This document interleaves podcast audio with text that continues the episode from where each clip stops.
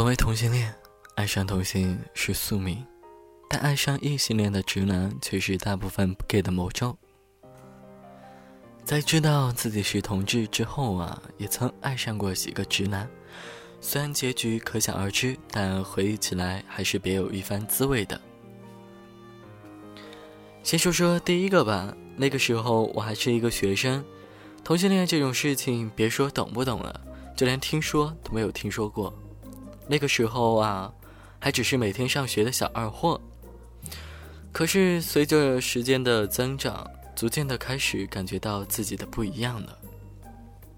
班里的男生总是在讨论哪个女生漂亮，可我却对女生提不起一点点的兴趣。反而我倒更关注哪一个男生更帅，时不时会多看几眼。当时的我发现自己不一样的时候，真的把自己吓了一跳。也不敢告诉别人，生怕别人把我当成怪物。在最后高中一个学期的时候，不知道为什么，学校给我们班换了一个班主任，是个三十岁左右的男人，非常的帅气，戴着个黑色眼镜，个子挺高，身材也非常的匀称，短寸的头发等等都要把我看呆了。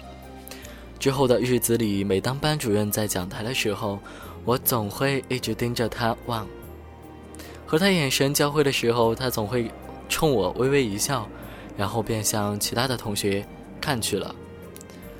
课的时候，我也经常向他咨询一些问题，争取有机会跟他多接触。班主任是个关系非常好的人，很快我就和他成为了像朋友一样的关系。虽然我们知道班主任抱着异样的情感。但是直到毕业的时候，我都未对班主任捅破我对他的感情，毕竟他是有家室的人了，而且很喜欢他是喜欢女人的，所以保持当时朋友般的师生关系也是挺好的。第二个是在工作的时候了，其实也不算久，就在三年前，刚毕业之后进入一家公司里上班。在刚进那个部门的时候，就看到了一个被挨训的男生，斯斯文文的，不由得多注意了几分。其实，在工作中并没有机会和他所有接触，和他认识还是在公司聚会上，正好安排到我们两个组队活动，所以一来二去，我们就开始认识上了。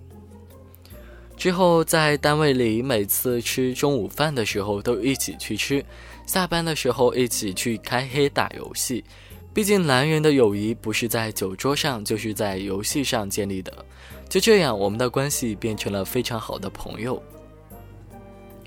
那段时间，我也见过他的女朋友，非常的美，说话也非常的甜，待人也非常的温柔。看着他们非常的般配，但心里却怎么也祝福不了他们，内心酸酸涩涩的，有些难受。虽然之后我因为个人的原因辞掉了工作，但是在网络上我们仍然还是普通的好朋友。这是以上的两段，就是我对直男的回忆。虽然都从未表白过，但回忆起来却是美的。